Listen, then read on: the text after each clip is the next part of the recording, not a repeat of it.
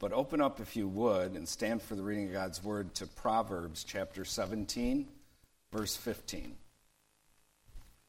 The book of Proverbs, chapter 17, and we're only going to read one verse, and that's verse 15. The scripture simply reads He who justifies the wicked and he who condemns the just, both of them alike are an abomination to the Lord. May God bless the reading of his word. The title of my sermon this morning is A Warning to America, a look at the Dobbs opinion. Let's bow our heads and pray. Father, we give thanks and praise to you that you have preserved your word so we do know your ways and your thoughts. We do know right from wrong, injustice from justice, good from evil. Your law and word reveals it to men. And Lord, you see how those in rebellion against you do everything they can to make good evil and evil good in our day. You see the indifference of the churchmen in this regard, abandoning the magistrates, abandoning the realm of civil government, and the awful consequences that it's had.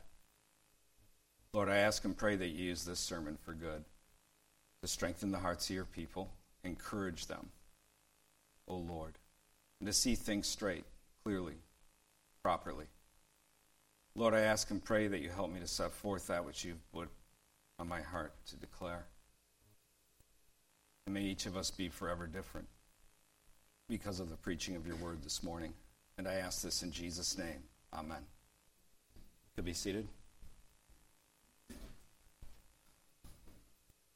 So I took the time to read the Dobbs decision this past week.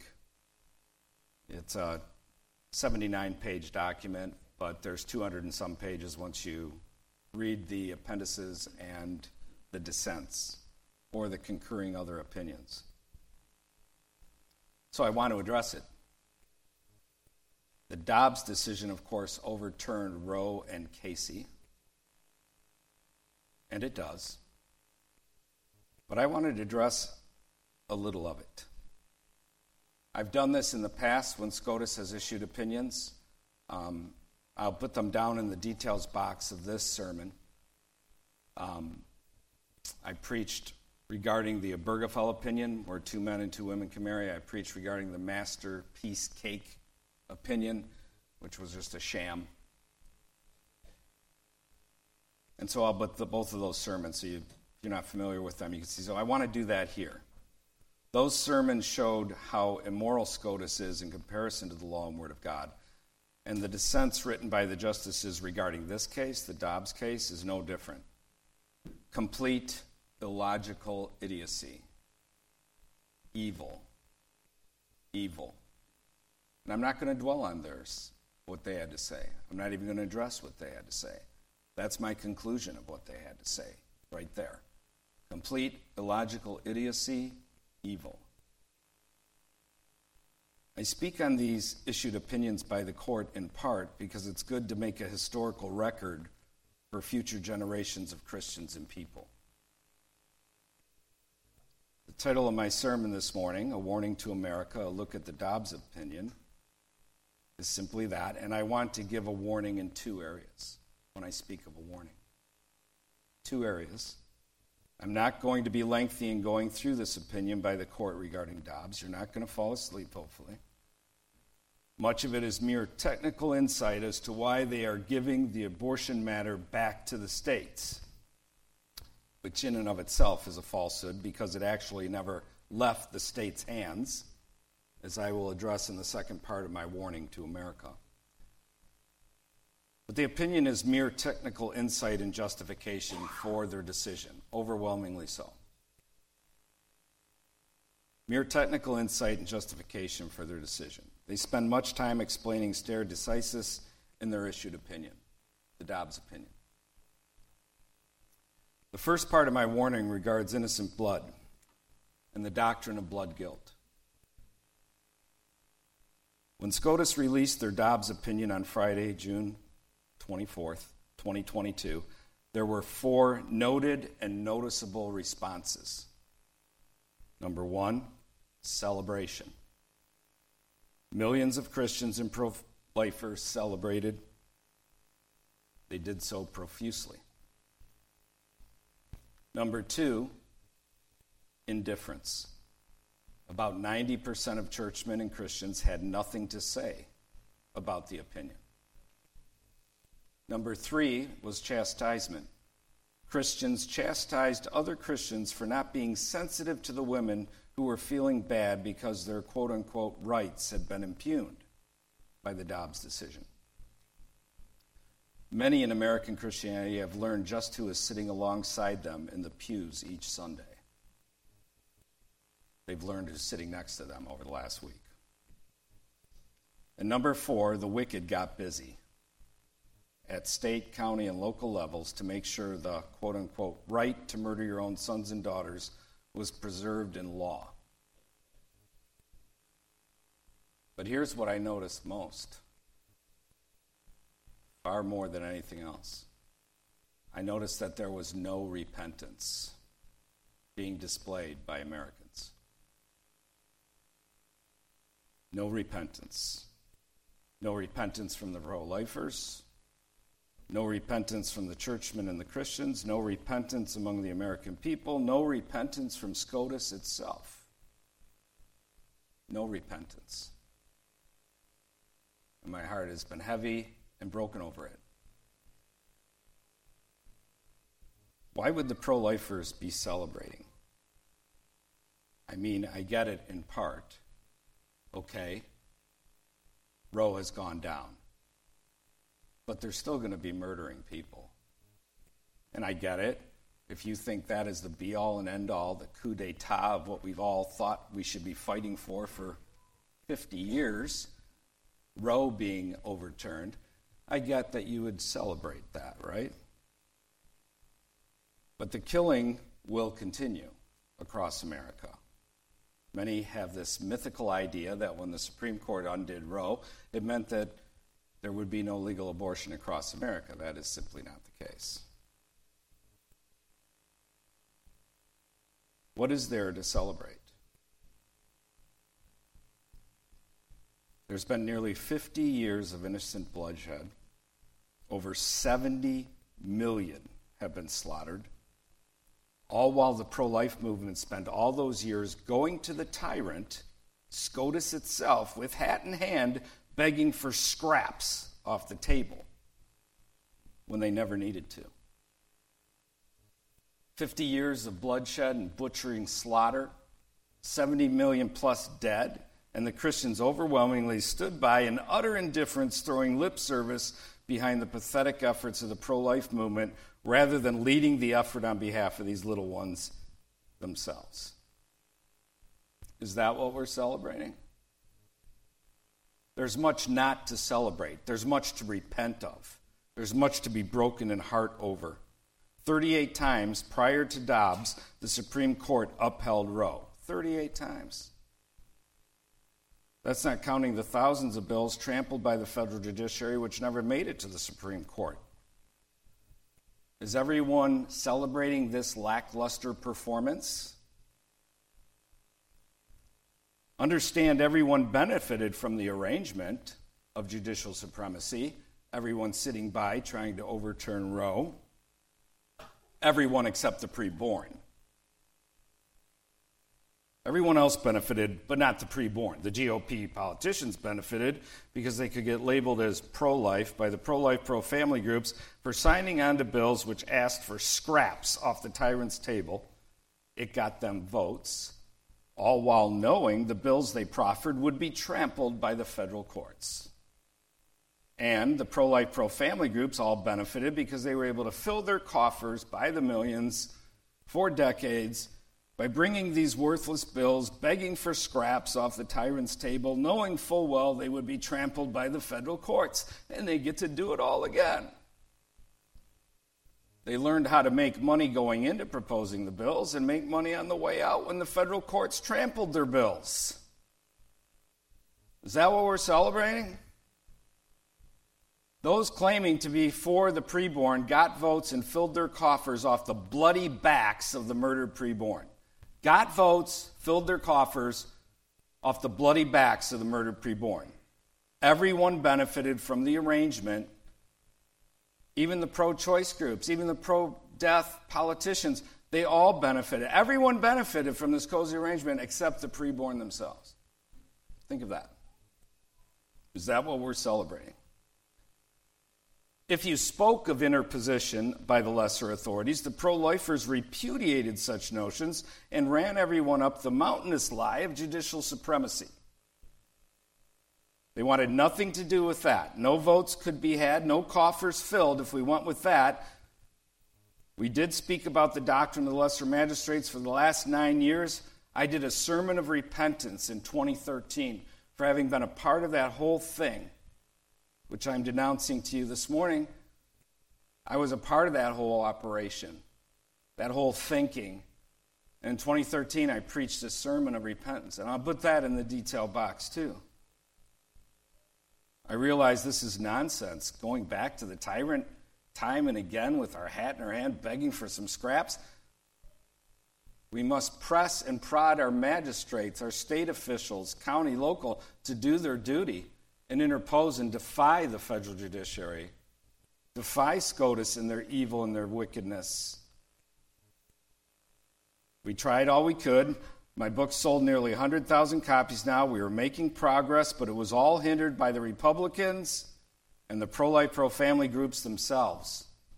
In the last seven years, 14 states introduced bills of abolition, interposition, which would have caused the state to ignore Roe and uphold their laws or make even better laws and defy SCOTUS. They declared these laws, these bills. They declared the humanity of the preborn, treated abortion as the murder it is, had no exceptions, had true equity, wherein all involved, including the mother, could be prosecuted, and they defied SCOTUS in their wicked decree. Many states introduced such bills numerous times, 14 states in all, numerous states multiple times, and all of those bills were killed by the GOP machinery and the pro life, pro family groups themselves. The wicked didn't even need to show up, and they didn't. The people who claimed to be for the preborn were putting knives in the back of the preborn. And the only reason that wouldn't bother you is because of your own indifference, because of your own lack of engagement of what was going on. This is what we should be broken in heart over. This is what should grieve us. This is what should cause us to repent before God. 70 million butchered, 50 years. Is that what we're celebrating? There's been no repentance by the pro lifers or the pro life movement for their despicable behavior and repugnant strategy over the last 50 years of slaughter. No weeping, no broken hearts, no remorse for taking a path of strategy which allowed the slaughter to continue for 50 years when it all could have been stopped in 1973 or any time from them till last week.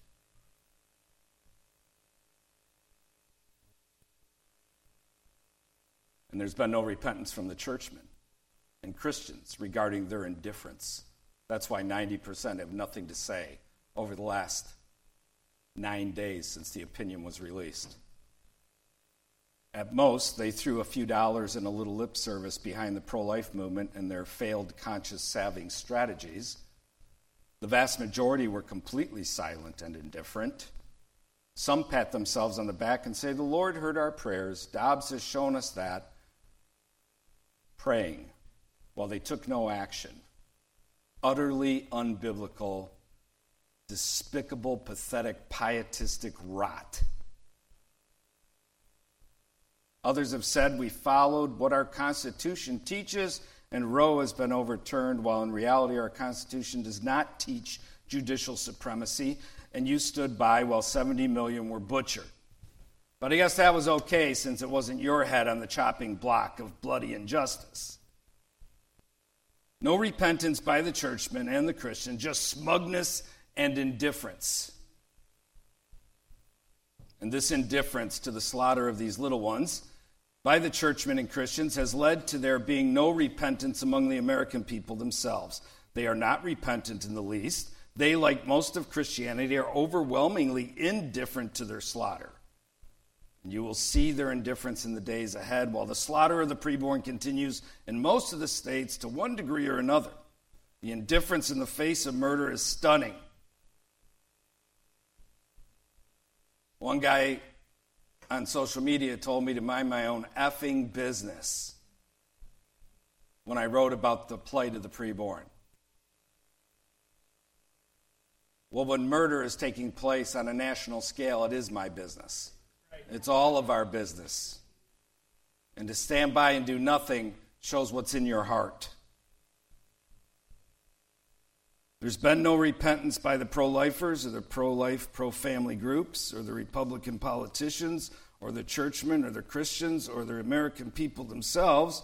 There wasn't even any repentance displayed in this matter by SCOTUS itself in their Dobbs opinion that overturned Roe.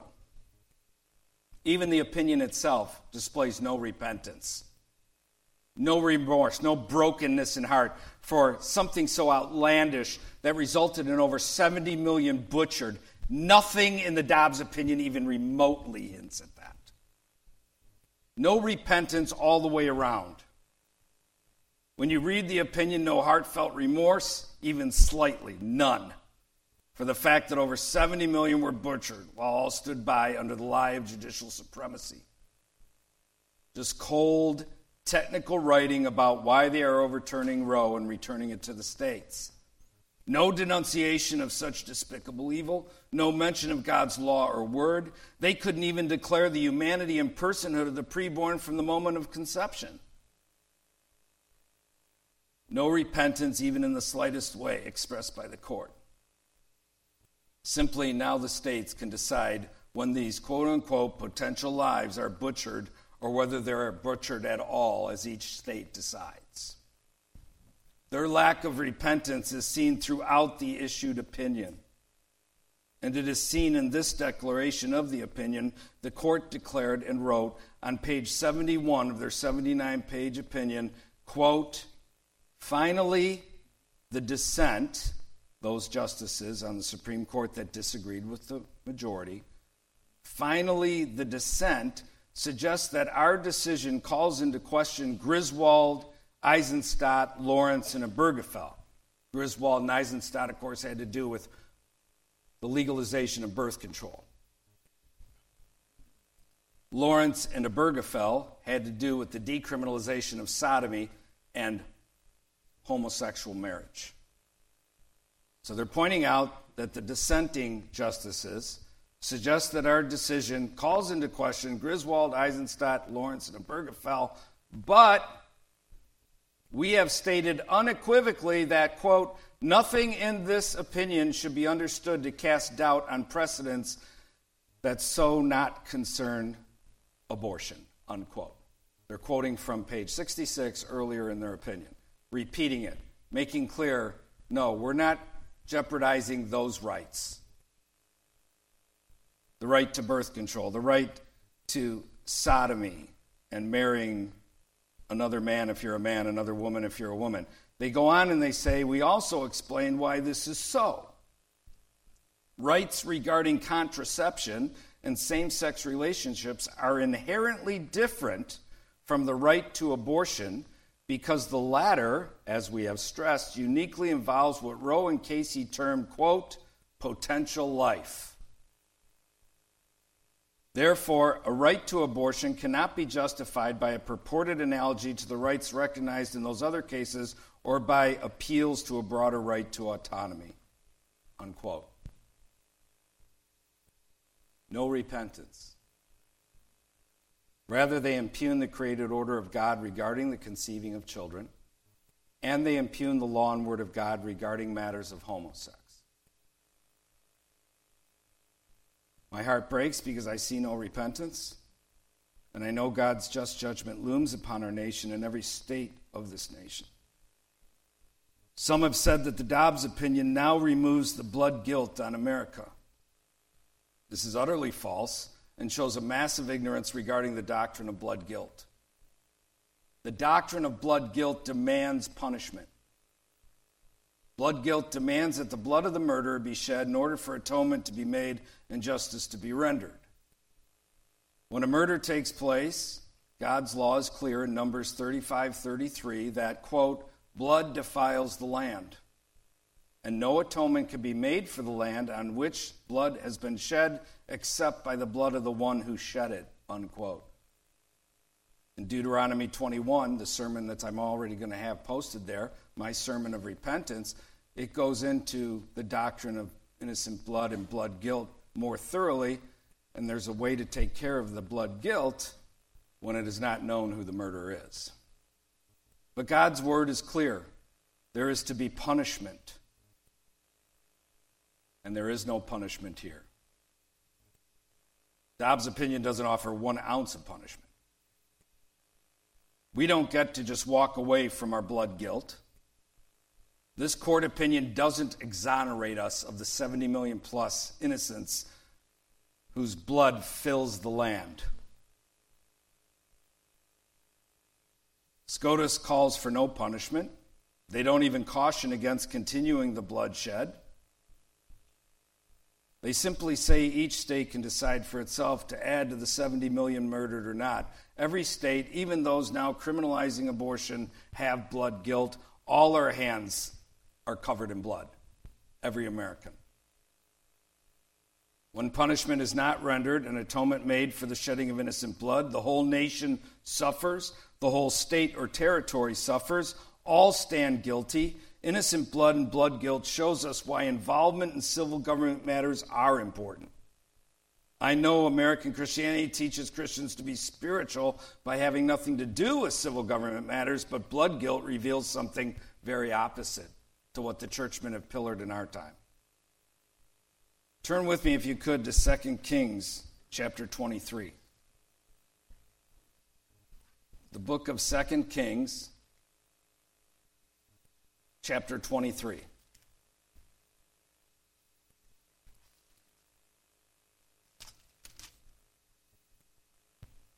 And look at verse 36. It says Jehoiakim was 25 years old when he became king, and he reigned 11 years in Jerusalem. His mother's name was Zebudah, the daughter of Pedaiah of Rumah. And he did evil in the sight of the Lord according to all that his fathers had done. In his days, Nebuchadnezzar, king of Babylon, came up, and Jehoiakim became his vassal for three years. Then he turned and rebelled against him.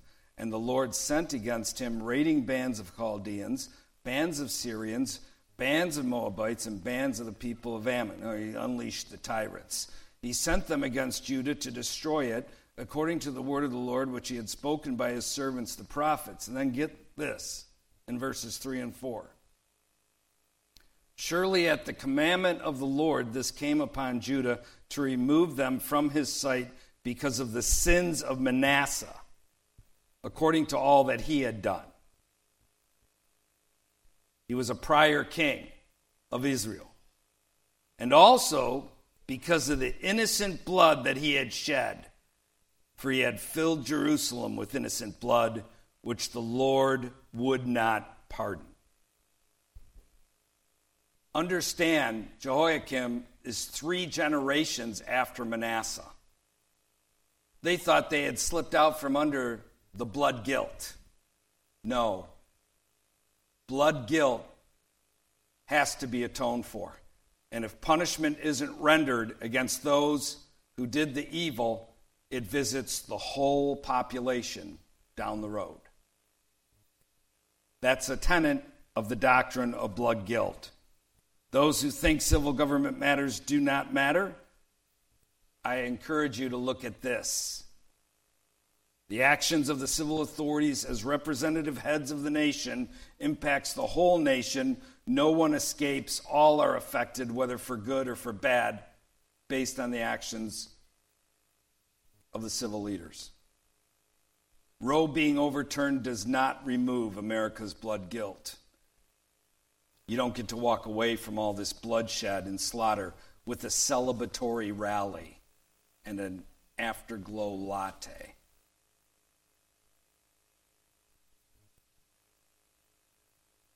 I cry out to you like George Whitefield of old once said.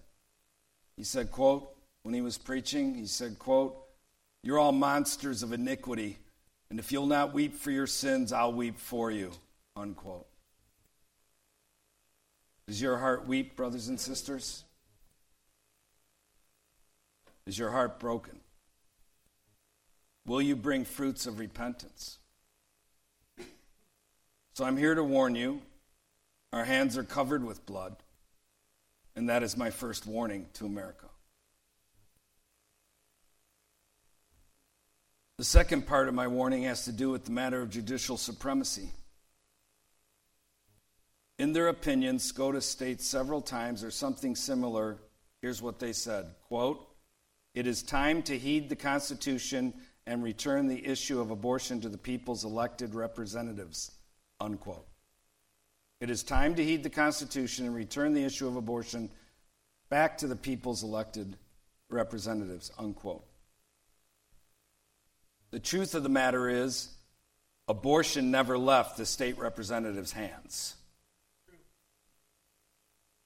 They end the opinion right at the very end of their 79 pages with these words quote the constitution does not prohibit the citizens of each state from regulating or prohibiting abortion Amen.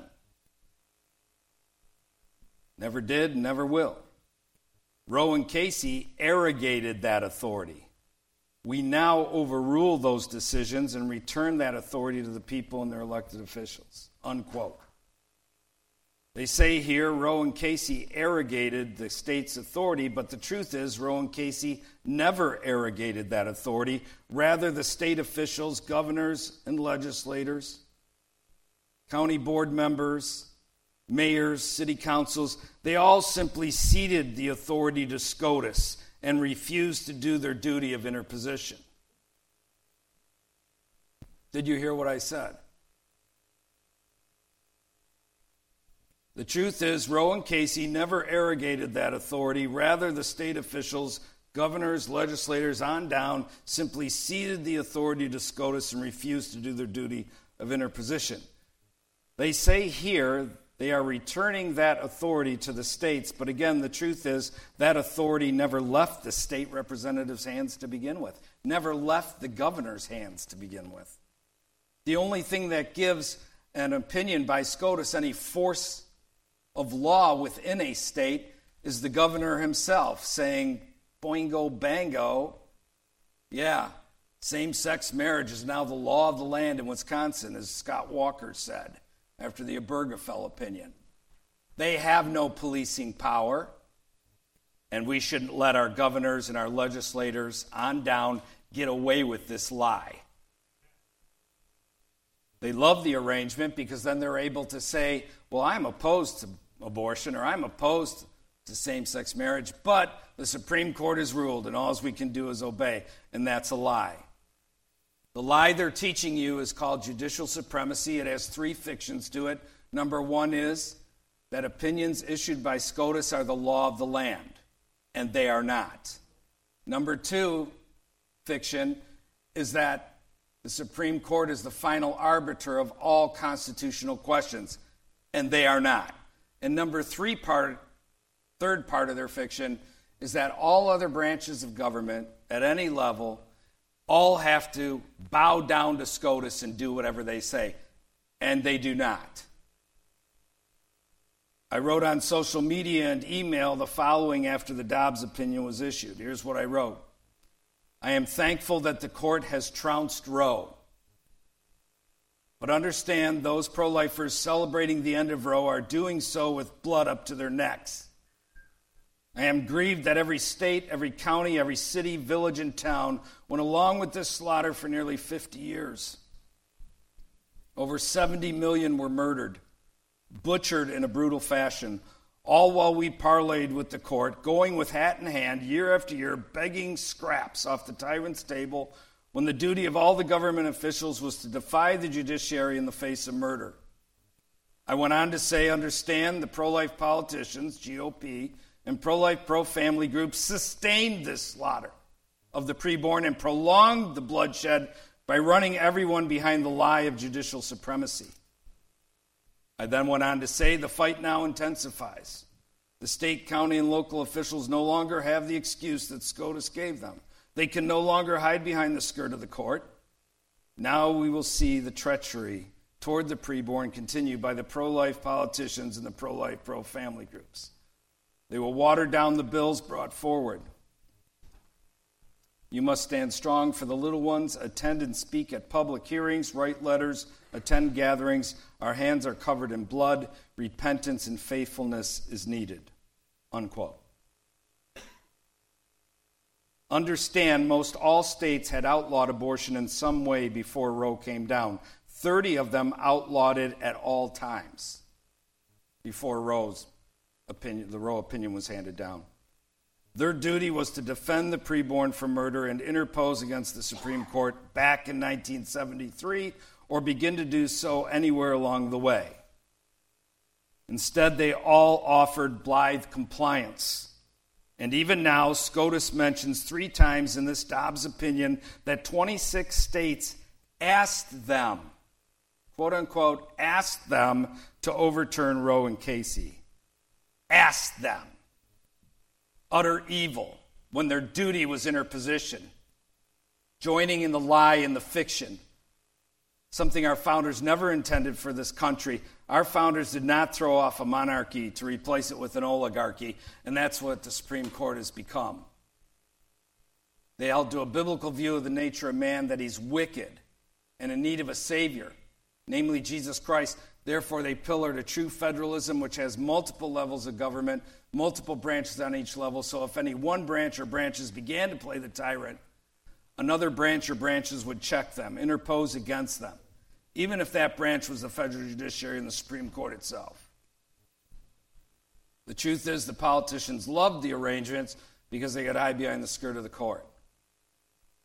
They could tell all of us that they're against the killing of the preborn, but the Supreme Court has ruled. We're against sodomite marriage, but the Supreme Court has ruled. Here's the silver lining in the Dobbs opinion they can no longer hide behind the skirt of the court. They are going to have to show themselves and it's our job to expose them. You see that pathetic response Tim Michels issued out over the Dobbs opinion? Pathetic. Despicable. Same old nonsense you get from the GOP machinery time and time again. Understand the Supreme Court has no more authority to declare abortion illegal across America than it did to declare abortion legal across America.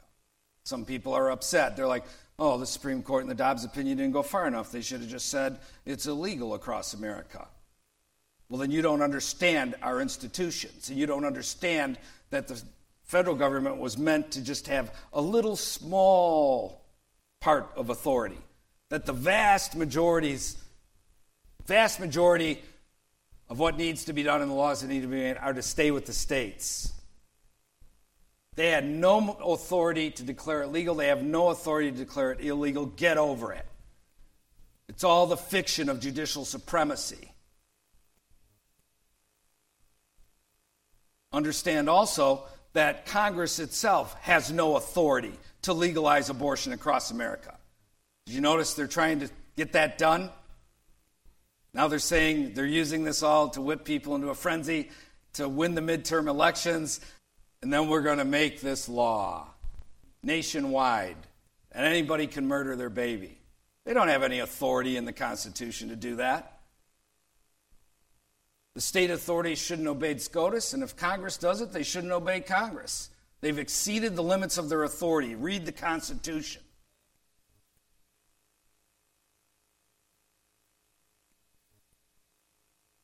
Prior to the Constitution, you have a few minutes here? Let me give you a little history. Prior to the Constitution being ratified, the understanding among the founders was that a state could not be brought before a federal bench. And look how that's all been flipped on its head. A state could not be brought before. They all believed that. It was talked about at the Constitutional Convention, it's in the minutes. But just six years after the ink had dried on the Constitution, exactly that took place. A state was brought before a federal bench. In the Chisholm versus Georgia case, decided by SCOTUS in 1793, the case arose in 1792 when Alexander Chisholm from South Carolina decided to sue the state of Georgia. The defendant, Georgia, refused to appear, claiming that, as a sovereign state, it could not be sued without granting its consent to the suit. The Supreme Court ruled that Article 3, Section 2 of the Constitution abrogated the state's sovereign immunity, which, if you go there, you realize it doesn't. Abrogated the state's sovereign immunity and granted federal courts the affirmative power to hear disputes between private citizens and states. Understand, this was the first of a long march. 26 cases in the first 35 years of the Supreme Court's existence trampled the sovereignty of the states and wrote powers to the federal judiciary and to the entire federal beast, entire federal government, not granted to them in the Constitution. They were using their issued opinions to take on powers for themselves they did not possess in the contract called the Constitution. This was the very first. Alexander Hamilton, James Madison, and even John Marshall, who would later become Chief Justice of the Supreme Court, had all expressed the opinion before the Constitution was ratified that the highest authority of a state could not be called before the bar of a federal court. Now, the court, just six years later, is saying the exact opposite of what the founders understood.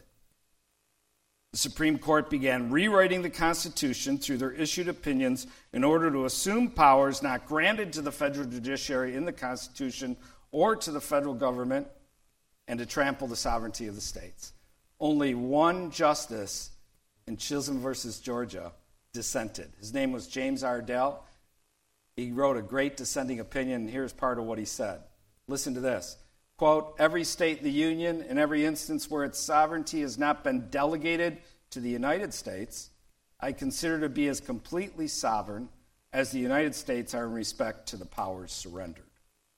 The United States are sovereign as to all the powers of government actually surrendered, which is found in the Constitution. Each state in the Union is sovereign as to all the powers reserved.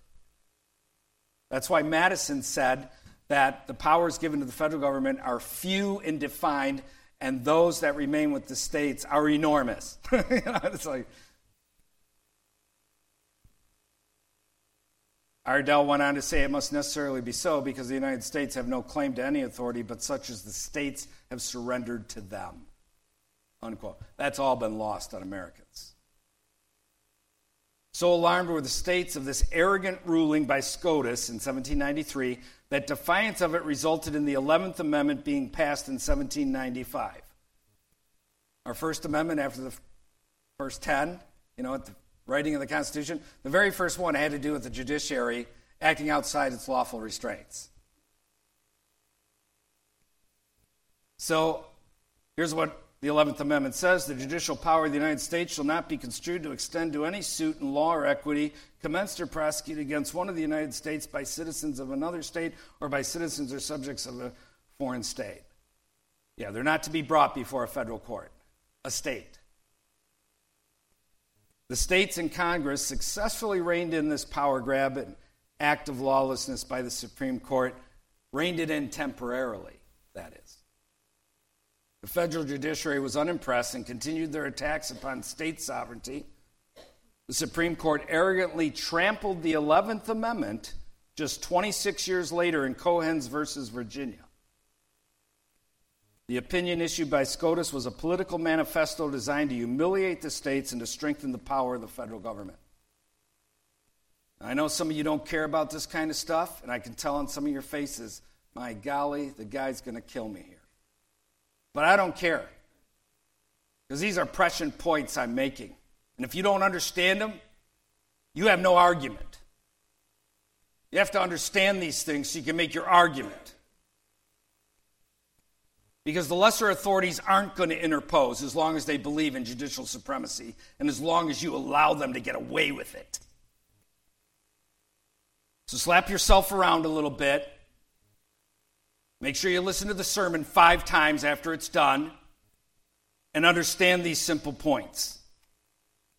Amazingly, the man who wrote the opinion was Chief Justice John Marshall, Cohens versus Virginia. John Marshall wrote that opinion. And he had declared prior to the Constitution being ratified in in 1787. He said, quote, this is in the minutes, I hope that no gentleman will think that a state will be called at the bar of a federal court, unquote.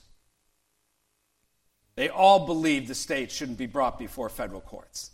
The federal courts were designed for them to adjudicate their federal stuff and the few little powers they possessed. As James Madison, the architect of the Constitution, said, few and defined. You don't need experts to define it for you, called lawyers. They're the scum of the earth. You know what a thousand lawyers at the bottom of the ocean is? A good start. You know what the difference is between Bigfoot and an ethical lawyer? Bigfoot's been seen. Yeah. This is a huge problem that we have with the lawyers. They want you to believe judicial supremacy for a reason. They like their guild wielding power it should not possess. Cohens versus Virginia exposed Marshall's hypocrisy or his collusion with Hamilton and the Nationalists, whichever the case may be historically. In case after case, for the first 40 years of its existence, SCOTUS wrote power for itself not granted by the Constitution and trampled the sovereignty of the states. I have a bunch of them listed here. I won't go through them all. You go to our website, defytyrants.com. I have an article that addresses all this called The Early Years of the Supreme Court or something like that. Understand, SCOTUS had no authority to declare abortion legal. It has no authority to impose homosex on the states. Every state should have laws criminalizing homosex. Every state should have laws making it clear that two men and two women can't marry. Our state actually has a constitutional amendment declaring that all the Republicans stampeded us into helping get that passed on a big election year, which helped all their guys get into power. They said we needed this constitutional amendment to our state constitution because we could have a federal court that tries to impose same sex marriage on Wisconsin. But then what did they do? As soon as a federal court imposed same sex marriage, Scott Walker couldn't run to a microphone fast enough to declare to all Wisconsinites that same sex marriage is now the law of the land. That's exactly what he said. And the very next sentence after that, he said, was that, and now we can talk to the children about something that's more important, like the economy. Those are your great Republican heroes. Understand also, Congress has no authority to declare abortion legal across America. And if they do so, the duty of state authorities is not blind compliance, their duty is interposition interposition, proof text Ezekiel 22, 27 through 31. Ezekiel 22, 27 through 31. I could go through a whole host of verses talking about interposition by God's people and by civil authorities from Scripture. And so this is my second warning to America. If you continue to allow judicial supremacy, you are only one court opinion away from SCOTUS disarming you. You might be all happy that, oh, this court's great. They just gave us a good gun. It'll change.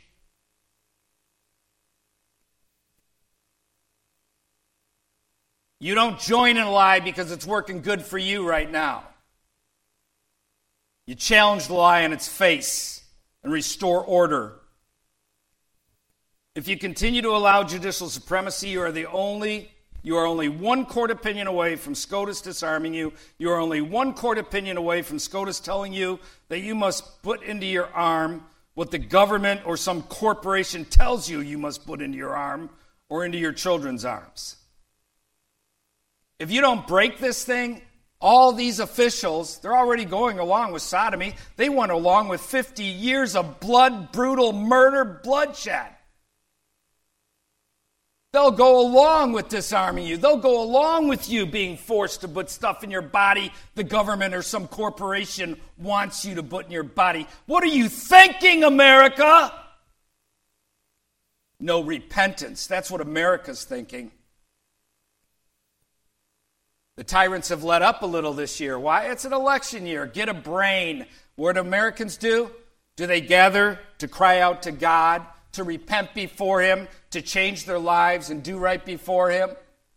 No, they head back to the bars and the pubs and they eat their food and lay around drinking their lattes. You're living in a fantasy land. You think you're going to escape the just judgment of God? You're living in a fantasy land. Even Thomas Jefferson understood that God is just and his justice doesn't sleep forever.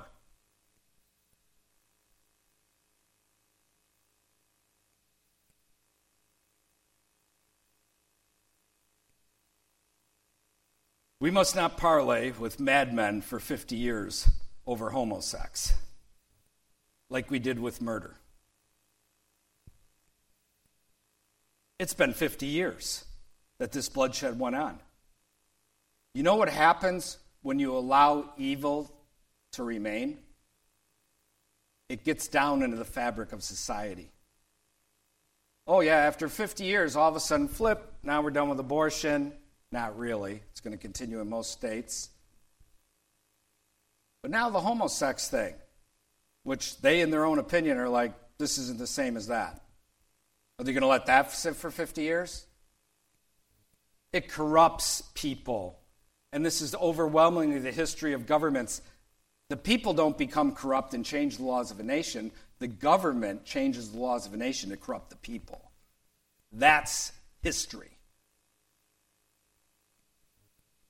And that's exactly what Obergefell is designed to do. Exactly what Lawrence is designed to do. I'm old enough, I've watched every American change on it. Unbelievable to me. The tyrant, wicked, evil, superior civil authorities always count on the blithe compliance of the lesser authorities in order to get their evil down in the fabric of society. It is the duty of the people to demand of their lesser authorities to do their duty, to interpose and stop the evil, stop the progress of evil. Don't let it become worse than it already is. Already they're talking about the generation, my generation to the next generation to the next generation to the youngest generation now, how homosex is just growing. Think about that. We live in a country that allows two men or two women to adopt a child. What perversion? Where college kids, high school kids, middle school kids, and now elementary kids are all taught about homosex in glowing fashions. Where if you speak against it, you're censored by big tech. Or you could actually be arrested, like a young man preaching the gospel just happened to him last week out in Washington. Remember in Philadelphia, this was 15 years ago? Seven people were arrested for preaching the gospel at a sodomite event. They were looking at 40 years in prison. They were drugged through the courts for two and a half years before they was finally thrown out. Evil's growing.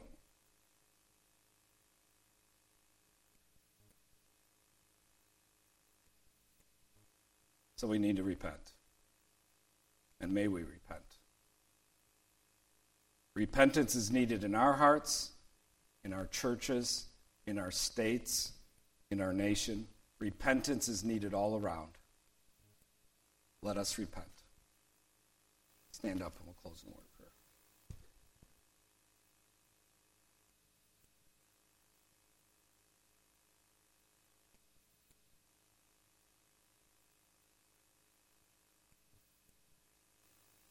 Father, we give thanks and we give praise to you for your goodness to us. May we understand, O Lord, that we are your ambassadors in the earth, and as your ambassadors, we make known to men your holy law, your word, and your great salvation. May we not, may we not desire to be liked by men, O God. May we understand that true love is seen, how we truly love our neighbor is seen in your law and in your word.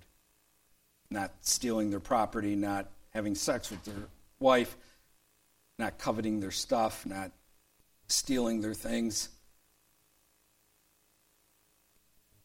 Lord, I ask and pray that we would live right before you, that we would do right before you with the days you've given us, that we would talk to the people of this nation, pointing them to your Son, Jesus Christ, his salvation and his rule. And Lord, that we would also, Father, talk to the magistrates. Understand that a public hearing is a wonderful thing. To talk about your point of view regarding matters that they speak or legislate of. Lord, I just ask and pray that you put within our hearts a fire. Give the young people strength. Give us old people strength, oh God, to do right by you and to speak. May your anointing be upon them when they do, whether on the street, whether privately in the workplace, whether before the magistrates. Put a fire within them, O oh God. And may the hearers be convicted of sin, righteousness, and judgment as they do speak. May we not squander our days, Lord. May we live faithful to you, I pray.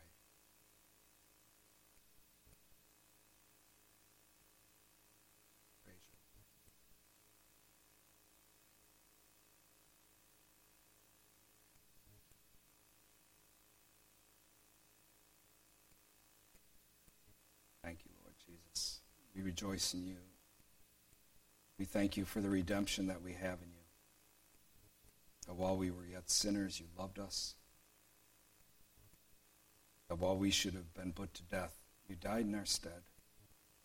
So that through faith, your righteousness is imputed to us. Forgiveness of sin is obtained, and right standing with the Father is gained. And Lord, I just ask and pray that we would live our lives in service to you. Lord Jesus, I pray that we live our lives in service to you, who died in our stead. And we ask these things in Jesus' name.